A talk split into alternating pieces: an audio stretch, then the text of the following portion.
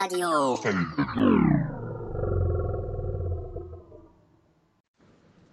انواع شلیک. شلیک ها اساسا به سه دسته کلی تقسیم میشن. شلیک های هزلولی شلیک های آسکاریس و شلیک های بیزوی شلیک های هزلولی همونطور که از اسمشون مشخصه یه مقدار عجیب و غریبن. به خاطر اینکه لوله بین حوز و یه گیر کرده. در واقع یک چیز معلوم بین دو چیز نامعلوم گیر کرده. واسه همین هم هست که شلیک های حوزلولی وقتی به سمت هدف پرتاب میشن نتیجه هم نامعلومه. از اون طرف شلیک های آسکاریس رو داریم که نامش از یک کرم گرفته شده و در واقع کسی این نوع شلیک ها رو انجام میده که یک کرمی تو وجودش هست.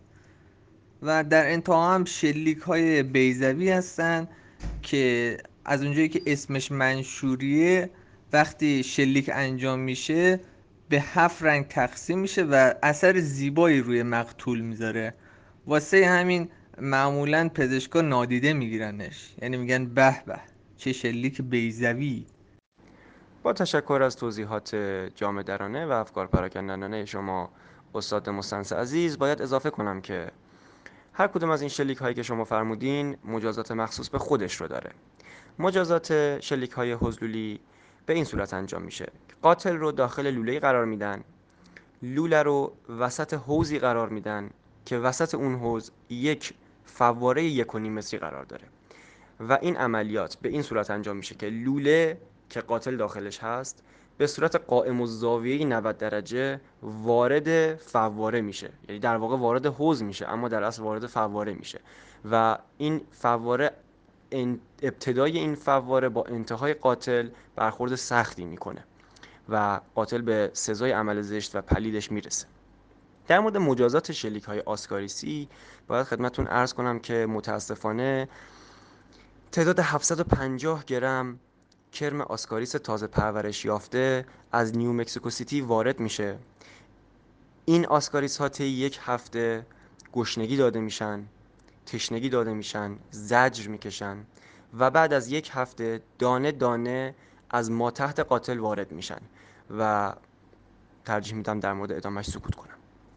در مورد مجازات شلیک های بیزوی اما از اونجایی که قاتل از روی بیزویش دست به یه همچین حرکتی زده دادگاه هم خیلی بیزوی طور با این موضوع برخورد می‌کنه و حکم خاصی نمیده به قاتل و این قاتل می‌تونه به زندگی بیزویش ادامه بده و در طول زندگی شلیک های بیزوی دیگه ای رو هم داشته باشه.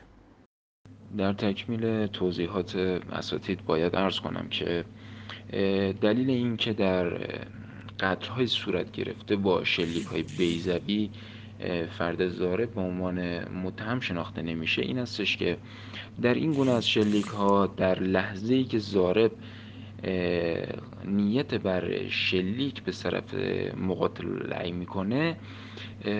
180 درجه همزمان دستش رو قول محور قائم عمود بر مرکز مریخ میچرخونه و سعی می‌کنه که با کاتی که به گلوله میده مقاتل لعی رو به مقتول نرسونه. ولی متاسفانه در صحنه قتلی که ما شاهدش بودیم مقتول ما در لحظه شلیک به صورت ناگهانی و بدون راهنما تغییر جهت میده و همین باعث میشه که عملا کات گلوله خونسا بشه و با ایشون برخورد کنه و رنگ های مشمعز کننده متشایج بشه و همین باعث بشه که زارب تبرئه بشه.